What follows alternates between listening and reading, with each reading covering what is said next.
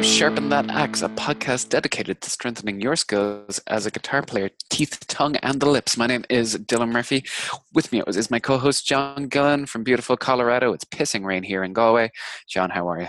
It's not doing that here, I will say that. We could use a little bit of rain, but it hasn't been too bad. So, Oh, anyway, as per as per usual, yeah, we we have to discuss the weather before we get going. It's like That's a real it. Irish podcast here. It So- is, yeah. We, we have to talk about it every single time, or else, you know, just lose listeners like that. Click on my fingers, nobody can hear it. Um, John, how are you? How's how's the teaching, the guitar teaching world? Guitar teaching is is good. There's more and more teaching to be done. Um, so so school, many, right? yeah, yeah, back to school. So definitely now's the time to get your students in for back to school music lessons. But yeah, essentially, it's it's good. Um, I've been challenged by a lot of students recently to learn some difficult pieces. We'll talk more about that later. But it's been good.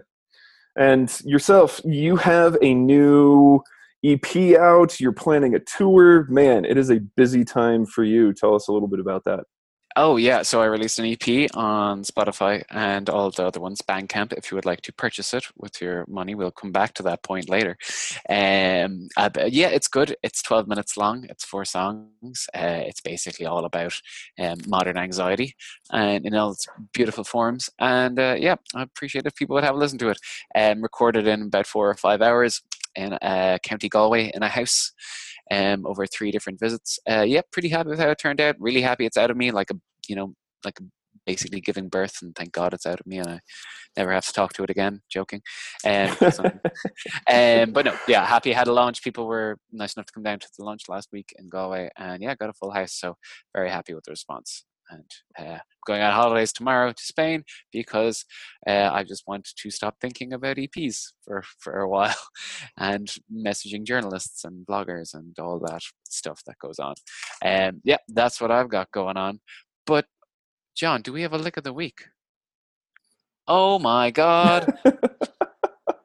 Due to lack of planning, we will forego this week's. We're both very busy.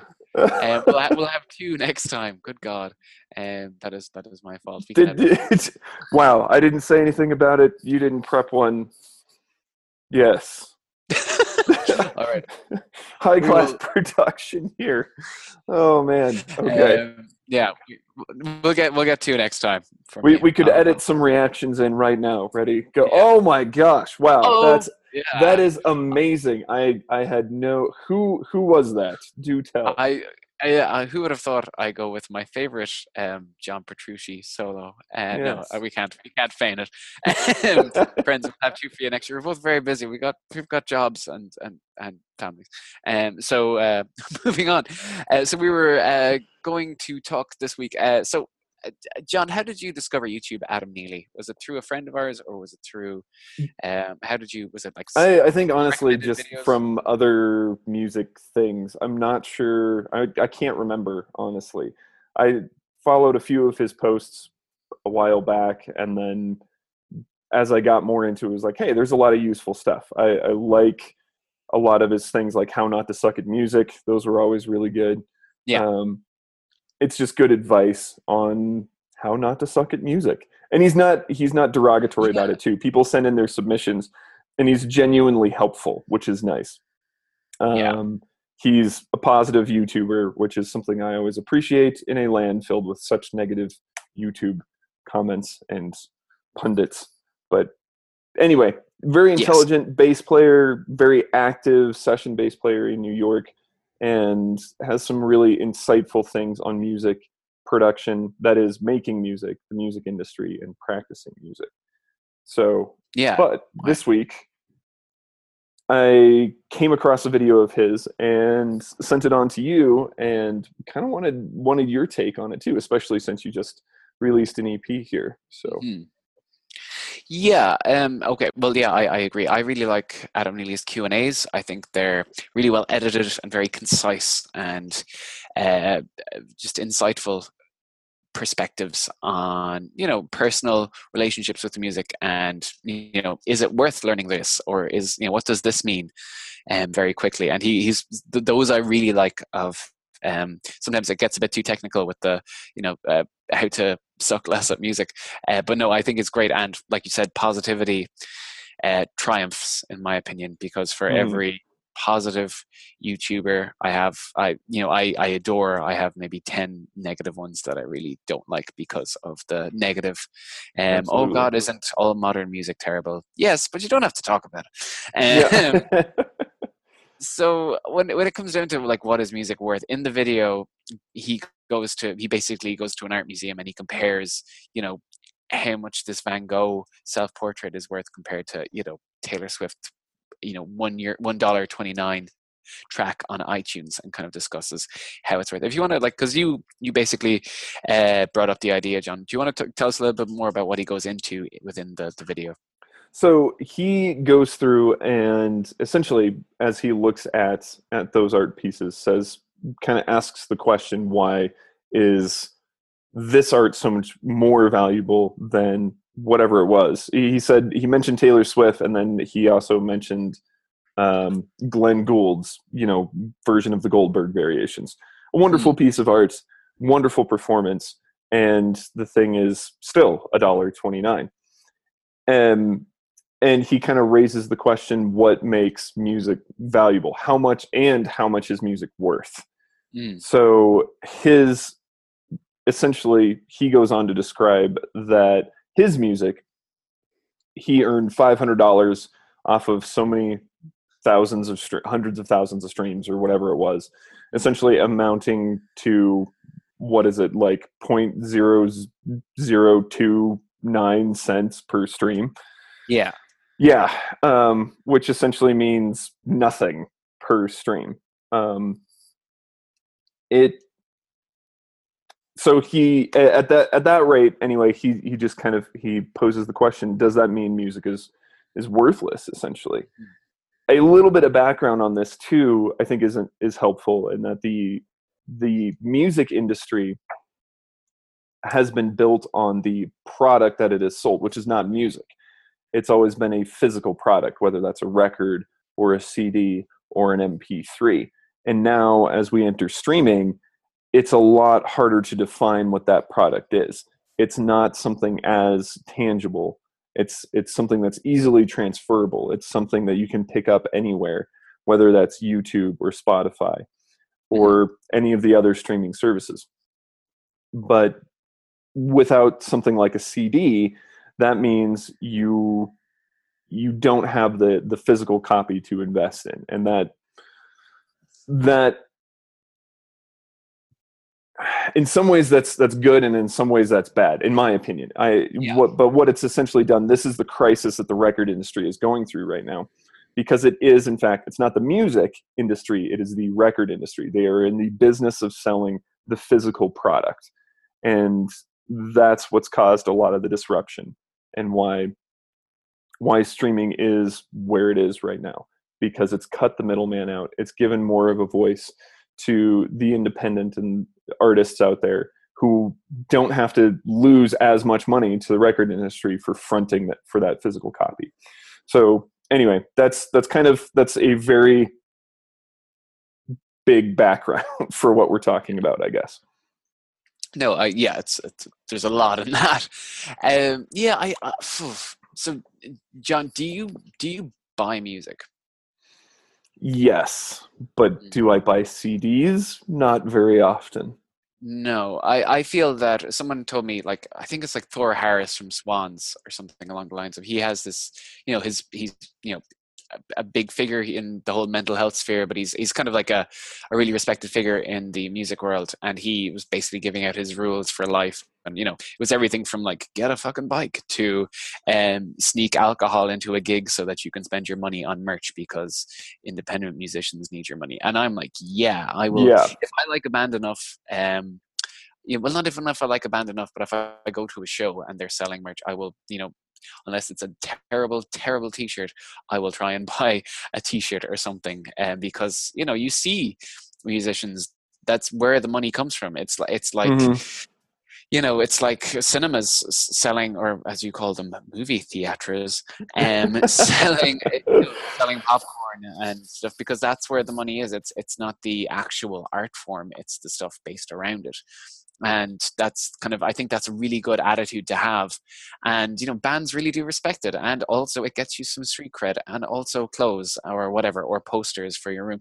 You know it's it's basically something kind of something tangible because but that has replaced CDs and vinyl is an interesting thing as well because I really like the idea of vinyl and I love holding music but it's inconvenient in a lot of mm. ways because I don't listen to music a lot in my house and if I do I listen to it through headphones because I've you know I don't want my girl to bother my girlfriend with my Slipknot playlist that I've made this morning.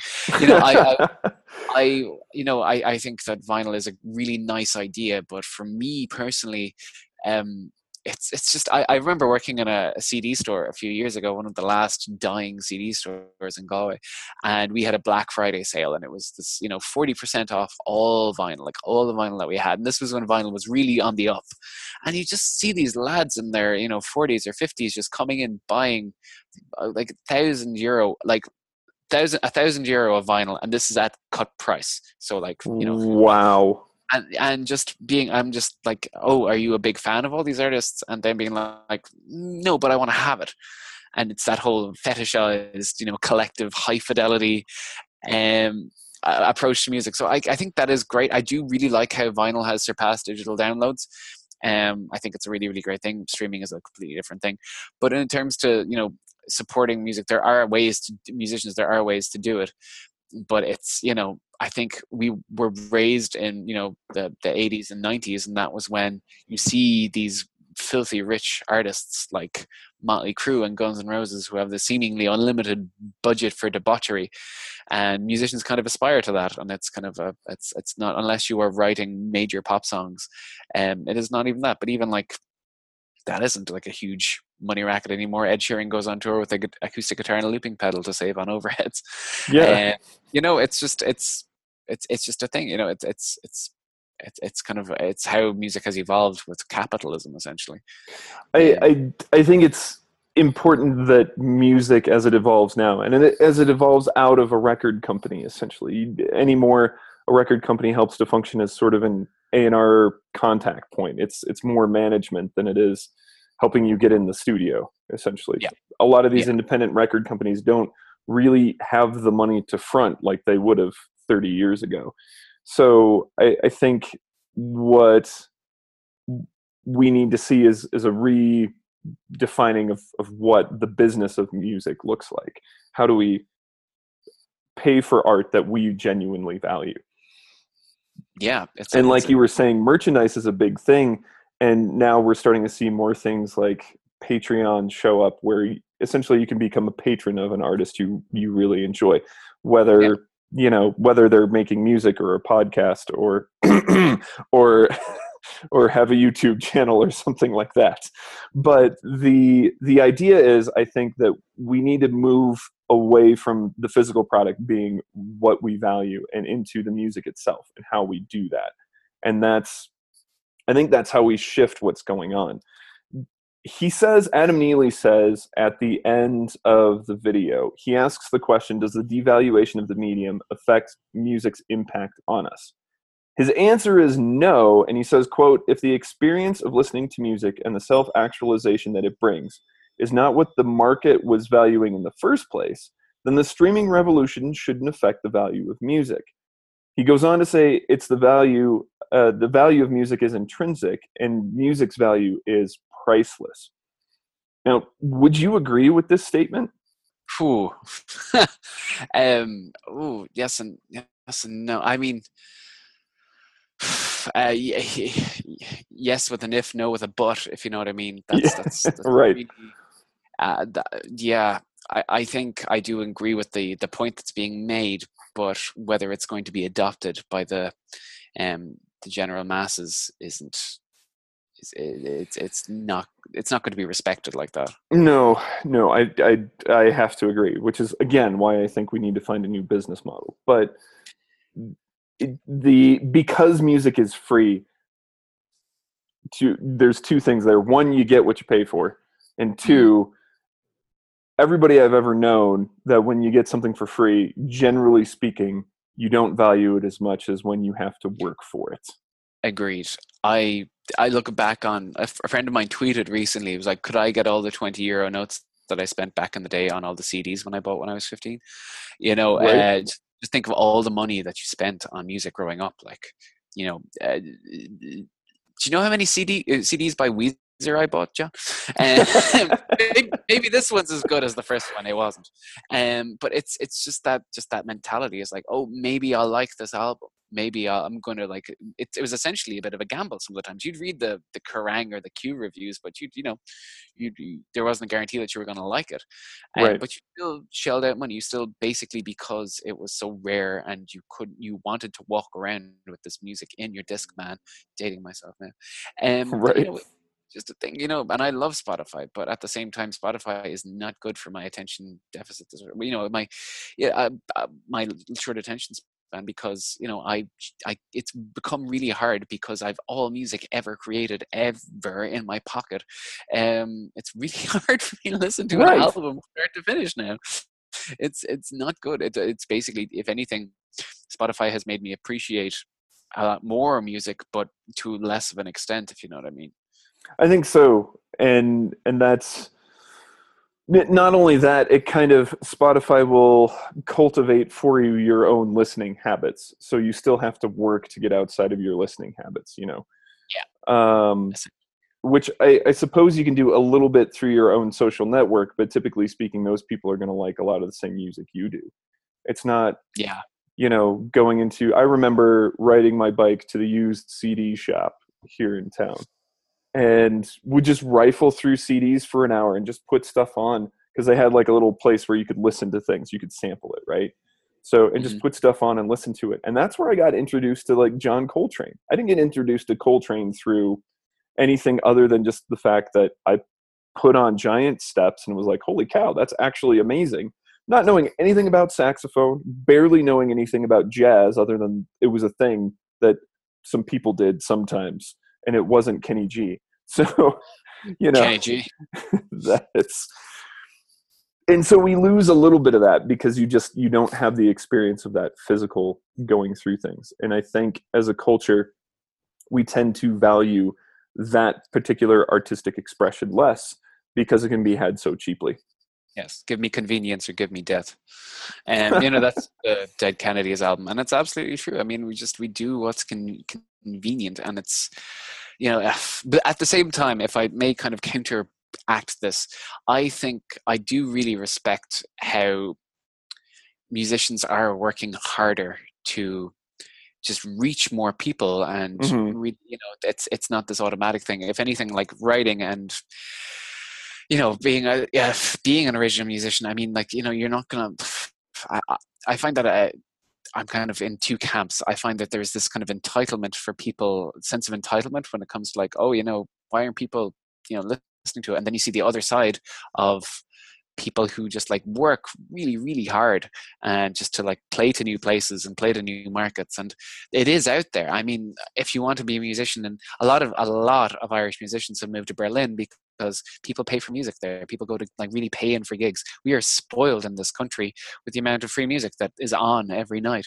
Yeah. but over there people buy cds and they and and they they show up at gigs and they pay in and they leave. Like i had a lot of german people who were just kind of wandered into my lunch the other night and who were just you know giving me money and i just like get them change for the you know admission and they just like no keep the rest you know we don't have this at wow which is great and really, really refreshing. And I have friends that tour in Germany and they'll like, you know, make a couple of months rent and they'll come back here and they'll basically just kind of live off that.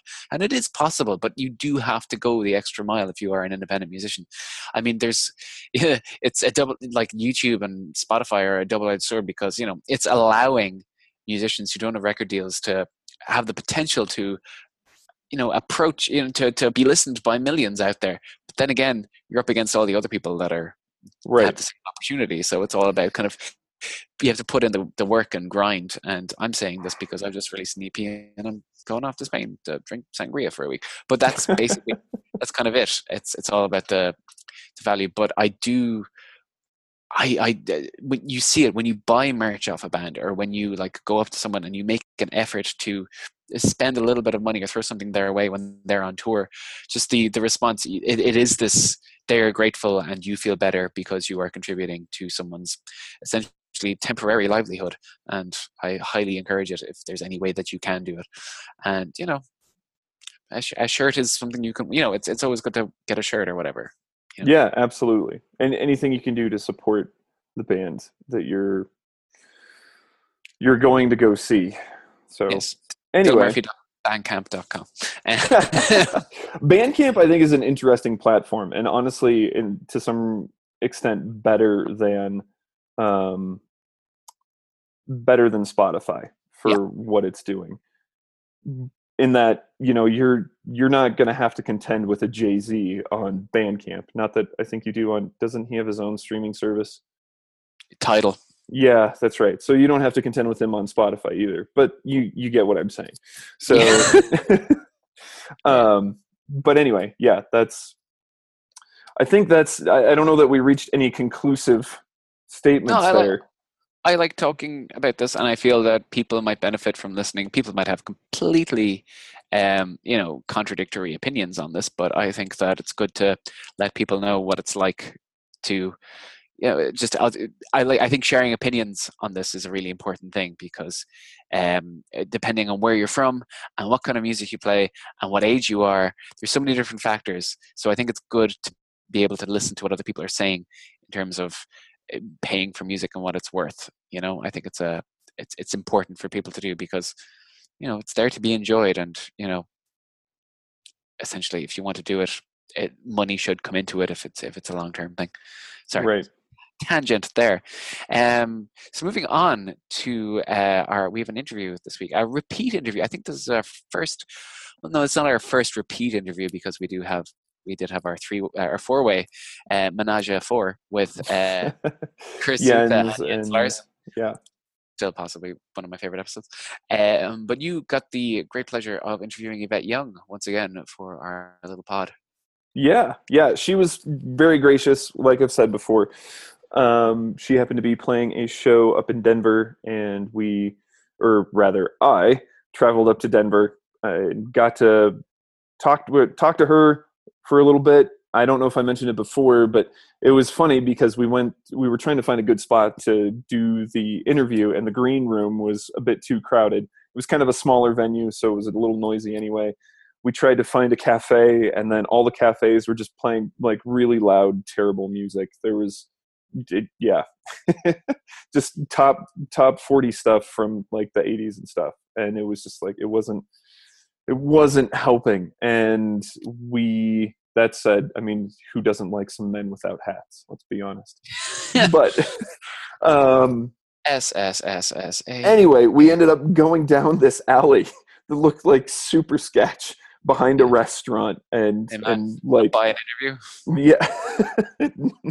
The, i've got a whole trench coat full of them. And and then what was funny too is after the interview so i was sitting sitting there interviewing her and this guy wanders up out of the restaurant and we're sitting at this picnic table behind the restaurant and this guy wanders up and just sits down behind us at the picnic table behind us and starts smoking and then Of course he did. just sits there and then leaves. As we finish the interview, he comes back out and he's like, Wait a minute, aren't you Yvette Young? Oh my gosh, I love you and I love your music, and my girlfriend loves your music, and we can't make it tonight because I'm working and she's working until like one o'clock. And you know, so and then Yvette was also very gracious, took a picture with him, and then offered to come back and give him a signed poster or something like that. So She Yeah. seems super cool. She's class, man. She is a class act. So anyway, here is our interview then with Yvette Young. Yvette, good to see you again. Good to see you, John. Thanks Yeah. for having me. Yeah, absolutely. Thanks for coming on the show again. And uh, anyway, so new tour, new album. Tell us a little bit about about both of those things. What was first off? What was the writing process like for this album? Um, it was a little more collaborative. I would say that I, um, I still wrote like the majority of just like the guitar stuff.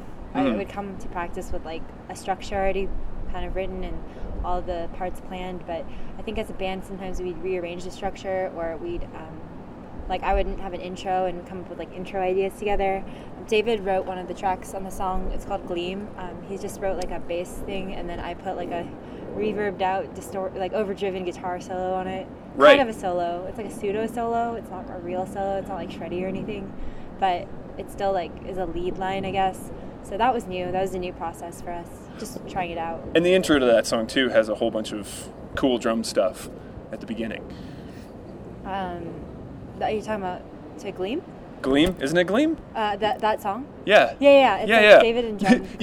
you definitely had me like, oh no, No, no, no, I totally okay. say it wrong? No, no, okay, it's all good. Yeah, yeah. no, it's um, yeah. It, I noticed that. I think just listening to the album that it, it seemed more like a group effort on it. You know, so even even though you're kind of coming in with guitar parts, but the whole thing to me sounded very much Collaborative. yeah, Yeah. exactly. I also, um, I just because I don't have to write as a solo guitarist anymore. It's my first time writing like with a band in mind. Because before I wrote all the songs as like just a solo player trying to sound as full as possible by myself.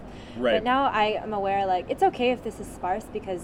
I, this is a part for David to shine, or this is a part for Forrest to embellish a little bit. Um, so I, the new stuff is a lot more chordy and it's a lot more like um, effects yeah. laden, uh, which I enjoy because I mean you'll see tonight it's easier to groove out to chords and some like like pretty finger picked slow sections Yeah. than it is to just constantly think about oh my god I hope I nail this top run. So, yeah. It's definitely a dancier album, I think, if that makes sense. yeah, that's I want that. Yeah, I, I don't I don't think it's a bad thing at all. I just I really enjoy the groove aspect of all that stuff. Yeah. So I think it I think it really comes through in the music. And the tour process then, how's that been so far for you guys? Oh, it's been great. Uh, first headlining tour. Never did this before. It's always a little scary because for me, I'm always like, ah, seven people give a shit about my band, and then like we end up getting like a sold out, sh- you know, a couple of sold out shows Yeah. here and there. So it's just like wild to me. I'm like, why does anyone come out and care? That's cool though. Because the you. music's awesome. so yeah, I guess it's been really sick. And then we're taking our good favorite boys, Vasudeva, and they're like awesome. It's been a pleasure watching them every night. It's just cool getting to control. Um, coming from a little micromanager, it's really good getting to like control like, I guess what you want for um, your stage props and stuff, and your stage plot, what you want for like the opening bands. It's just nice getting to curate that. yeah, that's that's amazing. So, from your writing perspective, uh, I kind of want to backtrack a little bit. How how do you think you've evolved as a player and as an artist in the last year? Um, definitely think that my I've, I I'm definitely using chords a lot more, and I'm considering contrast a lot more as well. What do you mean by contrast? Contrast, like if you have have something that's just busy and notey the whole time, it loses its impact because after a while you're just listening to a wall of notes, and it's like you forget that it's actually quite busy. But if you if you like you know kind of intersperse sections with chords and stuff Mhm. with more notey sections, it kind of has like a more it's like what dynamics are kind of like it kind of adds this contrast similar to like juxtaposing a quiet section to like a loud section. Right. Um, sometimes if you like space it out, stuff sounds heavier, and I like that a lot. Like I really like the juxtaposition of like light notey things, and then just like like that airy sound juxtaposed with a more like heavy weighted. Just like, a big chord comes in and smacks you yeah, in the face. I love that contrast, and it's a lot more enjoyable to play as well. So, yeah. Very cool. So, and do you feel that that's kind of a departure from the stuff that you've played with Covet in the past? Um, yeah, I guess so. I think it's just a natural progression for me because, no pun intended, progression. Sorry. uh, yeah. music Um, nerd jokes. Yeah, right. Uh, I think it's just for me. I want to go in like a more. I really like post rock and I really like a lot of post metal. So I want to kind of take what I love from post rock and post metal. I want to take those motifs, those dynamics, tho- those like the effects laden Yeah. like riffage. Um, I want to take that to what I enjoy about like math rock, prog, all Yeah. time signatures. I just kind of want to blend everything I like about music into one. And so That, well, and I think that comes through. I think Howl, for example, is actually a really good example of that. There's, Thank you. Yeah, there's a lot of stuff that kind of reminds me of bands like And So I Watch You, and just you get you get a lot of those vibes. Thank you. So it's cool. Yeah, I wanted that song to sound really ambivalent because it's like moody, right? Yeah. It starts out kind of like sinister sounding, and it goes into like a reverby pretty part, and then it gets all heavy and angry, and then it like goes dancey, and then it ends like kind of just like sad, like Just meh. yeah, kind of like Not meh, but meh. just like almost like you have a knot in your chest or something, and it's like being slowly released. I don't know. These are Cool. all abstract things that I think about when I play it. So That's great. Is that a thought process that you go through when you're writing it, or is it much more fluid? Um, what do you mean, like? Well, think I mean- the mood. Yeah, like does does that occur to you as you write it, or is it something that as you sort of get through a, a section of it and you begin to go, oh yeah, this one is it's a little more sinister sounding. Um, I would say that I usually play a riff. I write a riff, and I'm like, this sounds like this character. This sounds like this story. I have like a character story in mind, and then I try to like build a narrative around it. But I try to do it with just sound. To me, it's a challenge I really enjoy because because we're not lyrical in any way. Right. um, it's kind of fun trying to see how close I can get to getting someone to see something, or at least see what I see, with just like effects and chords and like notes essentially, and phrasing and contrast and all those musical things. So Right. That's really interesting. So almost like you said, building a story based wi- without having the the luxury of words is is definitely a challenge.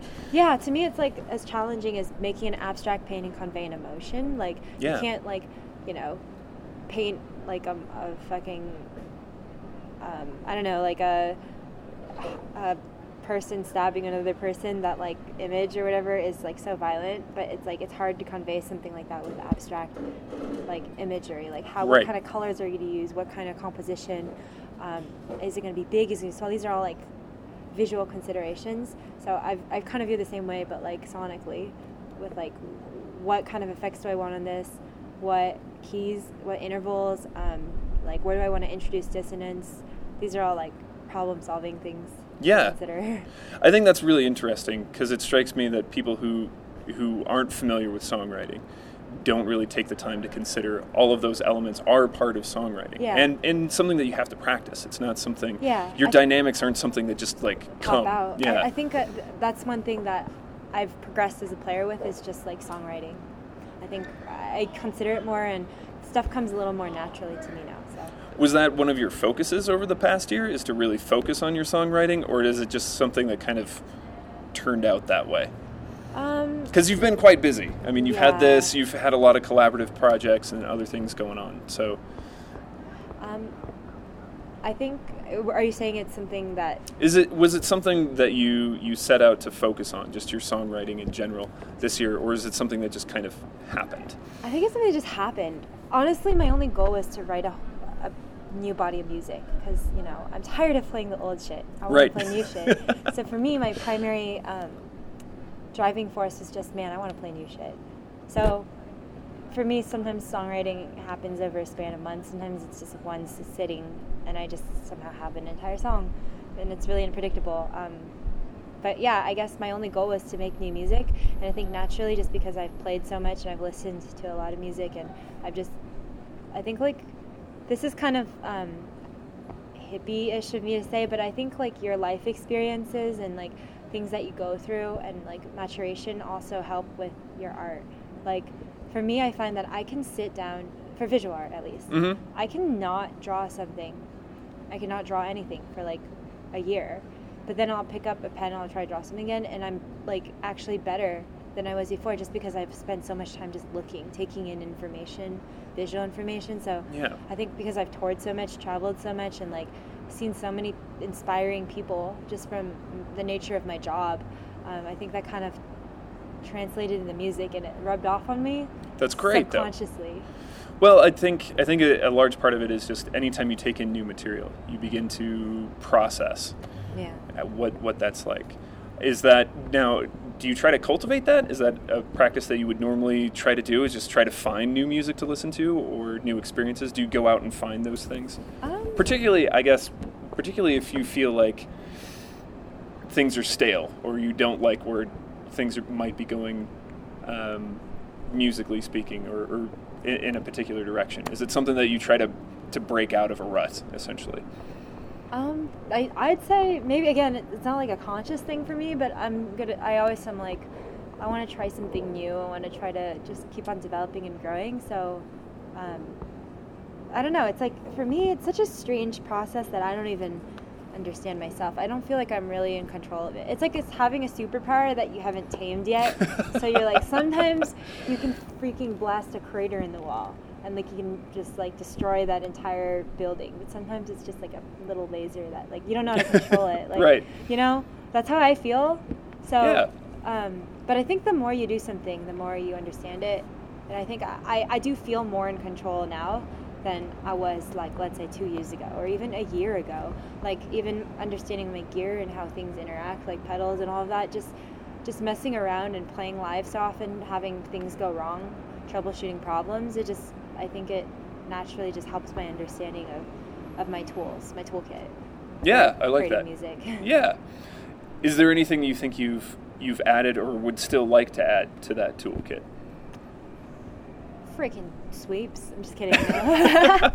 um, let me think. You know, I would like to understand gear even better. Um, I'd like to understand like because I'm new to electric guitar and stuff. I feel like I want to understand how to like how my guitar actually works, like from uh, just dissecting it into its constituent parts Right. thing. I think like I'd like to be more well versed in that.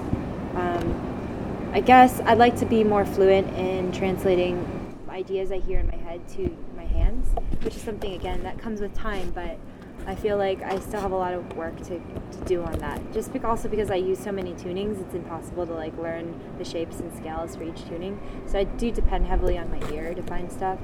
But it would be cool if I could just sit down, hear something, and play it immediately. But I'm getting there. I'm getting there. Getting there. I'm curious, would you have any advice for people messing around with new tunings, open tunings, different tunings? Um, use your ear. Don't Yeah. try to play shapes. It's not going to sound good. Well, maybe it'll sound good, but it's not going to be what you expect. Um, yeah, I'd say like you know, um, just ex- I thought I like open tunings because if you find yourself stuck in a rut writing the same thing over and over again in standard, it's a great way to kind of just take the floor away from underneath you and you have nothing to hold on to anymore because you can't depend on your shapes you can't depend on your knowledge of the fretboard. Like you actually have to hear things. And i was just having a conversation with someone the other day about this like i think it's a good way to write stuff because you don't write what's comfortable for you. You write what you you kind of have to hear stuff in your head and then that's what you have to end up finding on the fretboard and then you end up writing things that you didn't expect or things that sound more natural and less forced That's interesting. Yeah, I think even when you're, and we've talked about this before about just listening to what's going on in your head, Yeah. but sometimes even that is almost more dictated by the stuff that you usually play yeah on the instrument. exactly So having a different tuning is that's that's a really really cool way to break out of the usual. Yeah, I with my guitar students and stuff, I find that I'll show them a tuning, they'll go home, and next week they're all excited. They're like, "I wrote so much new stuff on this," just because it's like, you know, you get stuck doing the same things, you get comfortable, right? So Right. you just never want to be comfortable. Just I never want to be that comfortable. I always want to like when I write, I want to still use my ear and sing stuff, and then try to find it. And it's also a great way to get better too. Like if I can't nail like some kind of crazy jump thing or a tap run that I hear in my head, I'll literally just do it slow and I'll practice it for five hours straight until I can. And then now, if I have to do something like that again, I, I can do it because I've built the muscle memory for it. As far as practicing goes, since you you brought it up, is most of your practice these days is it primarily just working on new material or songwriting even? Yeah, I'd say that I rarely practice the songs I've already written. Don't do that, by the way. That's bad. Don't be me. You don't want to be me. Um, I usually just when I sit down, it takes discipline to want to play the songs I already wrote. But for me, I get excitement out of trying to write new riffs. So um, I kind of use Instagram to incentivize myself to finish songs because sometimes I'll write a riff and I'll be like, "That's sick," and I'll record it and post it, and I'll be all stoked on it. But I'm like, "But I can't." And then people are like, "Oh, when is the song coming out?" I'm like, "Well, I guess I have to make it into a song now." I actually had a student today say that who was like, "There's there's a riff that she put up there, and I really wanted just the rest of the song, but it's not there yet." And I was That's like, so "I'll let her know." Which riff? And to be honest, I can't remember. It's okay because actually the latest one I posted, the latest riff, it is already a full song. That one I ended up writing in like two days just because I was Nice. so hyped on it. Like Man, I feel like I don't ever feel that happy. This is kind of personal, but I'm like never that happy until I like write something and then I feel like euphoric. Like I'm just like I'm in love with like what I just wrote and I can't wait to hear it like fleshed out and I, have, I can't wait to do it justice. Like to me it's like I made a cool baby and then I want to like take care of this baby forever.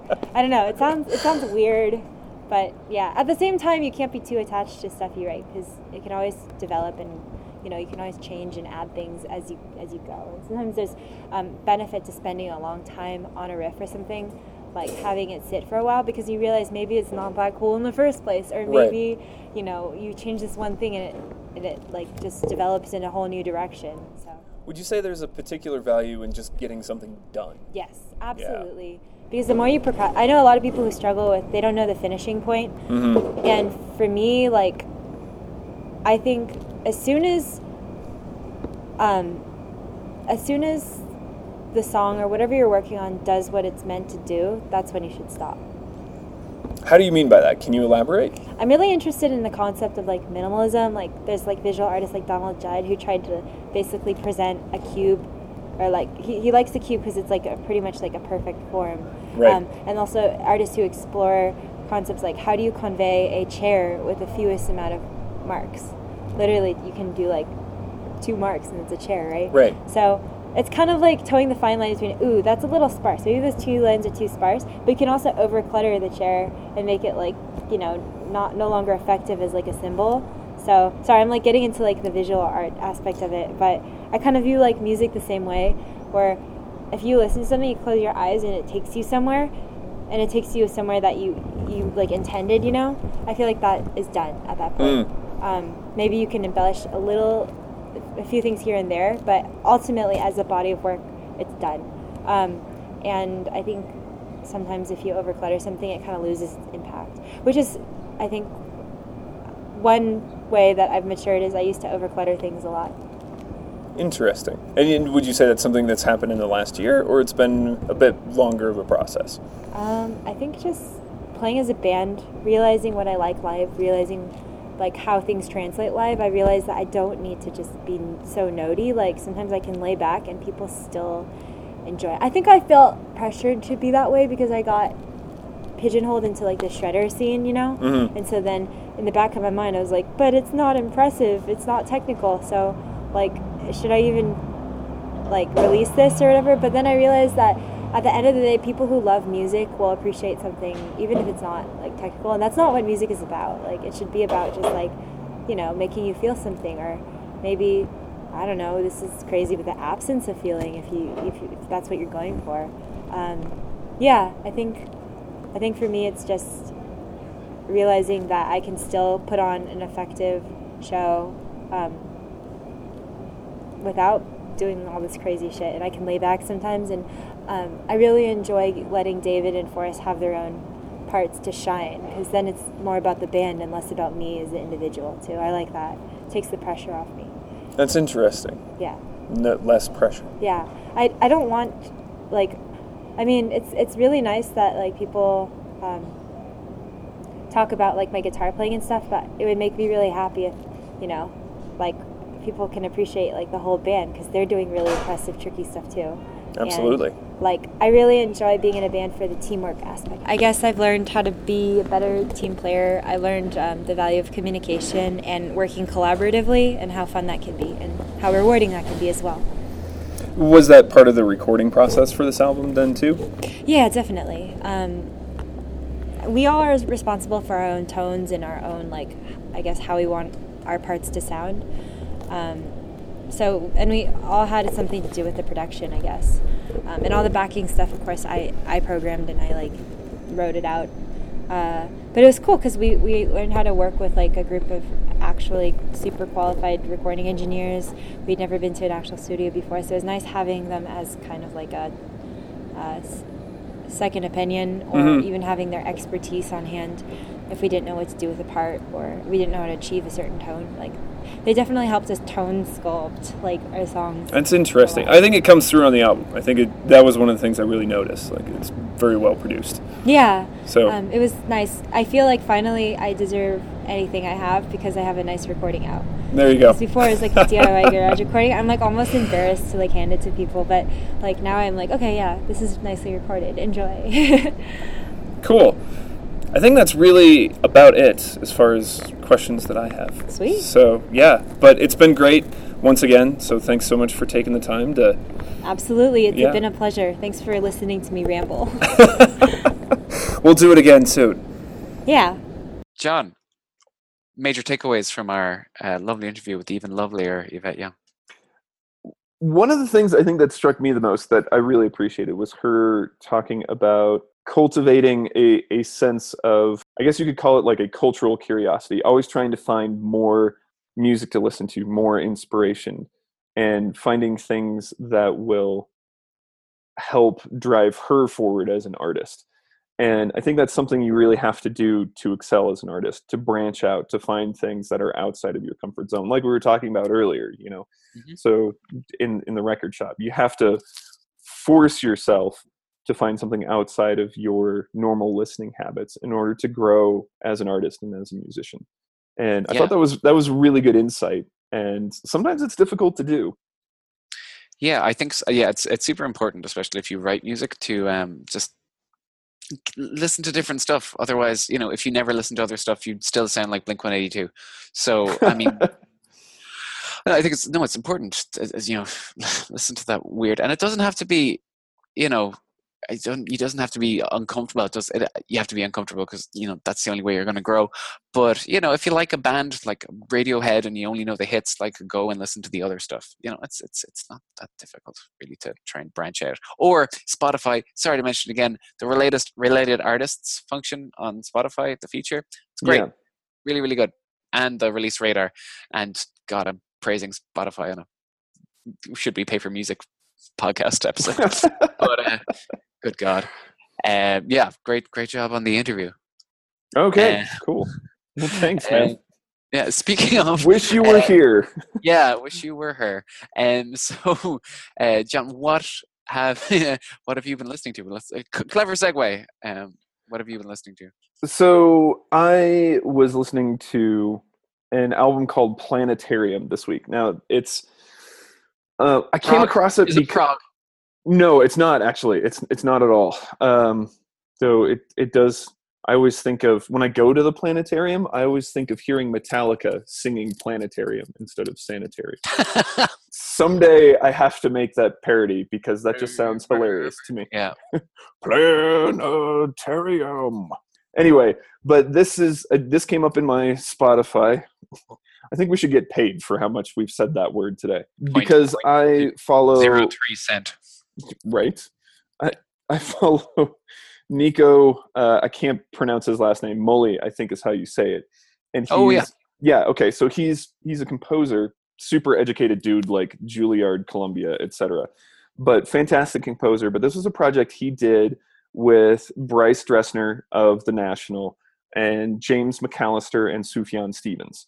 So yeah, it's an interesting deal, and the whole concept is kind of walking through our solar system, and there's each track is has something to do with space or the planets. You know, you've got Halley's comet and black energy and this sort of thing. And the first track is very Sufjan Stevens, which I'm not always a huge fan of, but the rest of it gets pretty exploratory and pretty interesting.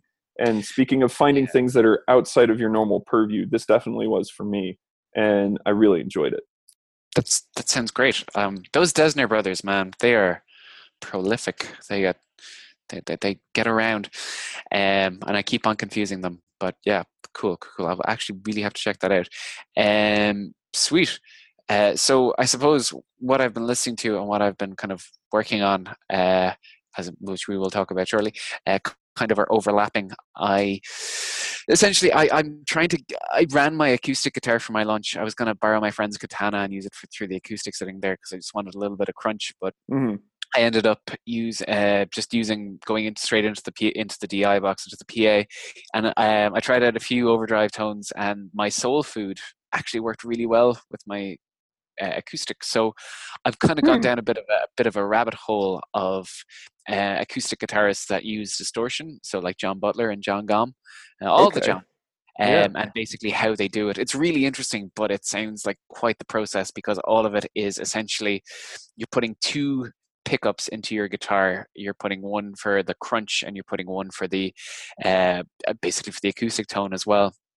And feeding them through preamps and EQ pedals and everything. It sounds like quite the process, but it's definitely something that I'm thinking of doing with my acoustic. So, yeah, gone down a bit of a John Butler rabbit hole, and also uh, Hozier released a new album. Uh, it's Oh. kind of well a new EP, and it's it's very much uh, business as usual, but I did like it.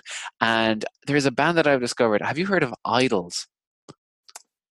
Oh, let's say no. Let's yes. say no. Maybe I have, but They are uh, a, a British punk outfit that apparently were one of the the highlights of this year's Electric Picnic Festival, and they Mm, have a new album out called Joy as an Act of Resistance. And essentially, what it is is it's confronting modern uh, masculine stereotypes and basically just being like, no, this isn't th- this isn't right. This you know whole uh, lad culture is just very much wrong, um, and it's such a interesting take on an album because it's just basically like you look however you want. It's fine. You don't have to look like the magazines. And I think you know there's been a lot of messages like that for women in modern pop music, um, all about that bass. That's a dated reference. Um, but uh, this one is like it's really refreshing, and they're playing in Dublin soon, and tickets sold out very quickly. And the cheapest ticket I can find for an original ticket price, which was eighteen fifty, is about one hundred and twenty euros. So I shan't be going to that. Whoa. Yeah, quite the markup because they're very in right now. But uh, yeah, IDLES, Joy as an Act of Resistance. Uh, that is pretty much my album of the of the month so far. Cool. Uh, but John, what have you been working on? That's an interesting question. So I had mentioned working on some Polyphia stuff the Yes. last couple of times, and because it takes that long, um, depending upon what it is. But my one of my students came in, one of the ones who was working on this, and he pointed out another song and was like, "Hey, you've got to see this solo."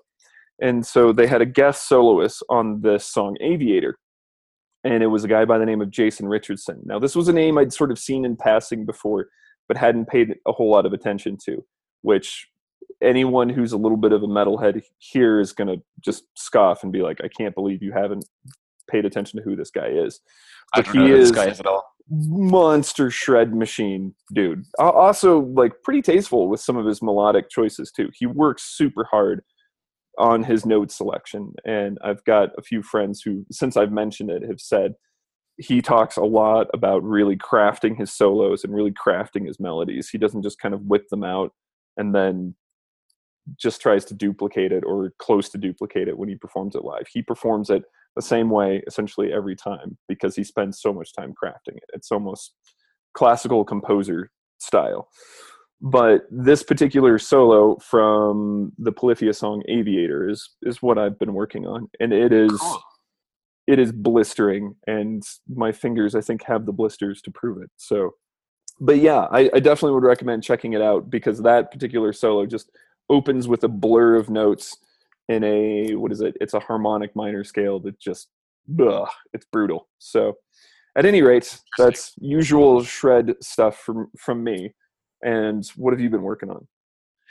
Uh, so what I, I I have discovered this. So Ross Campbell is this YouTuber um, who I like because he does these spicy licks, and he basically breaks down like licks that he likes, and it's it's a great way of like, oh, I've only got 15 minutes to have a guitar lesson, or I want to learn something today. So learning those licks are really cool.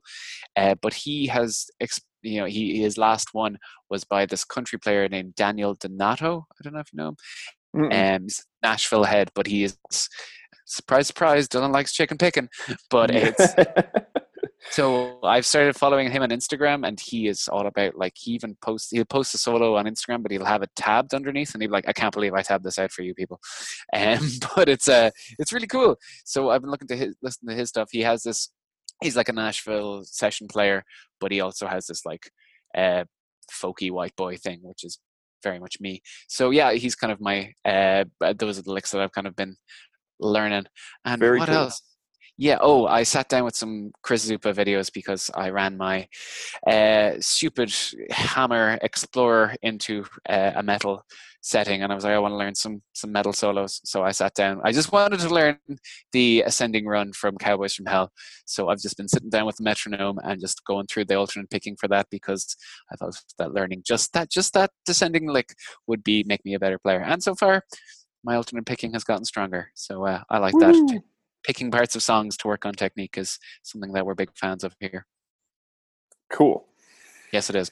Um, so that's, I mean, yeah, that's amazing. So sorry. no, no, uh, no apology necessary.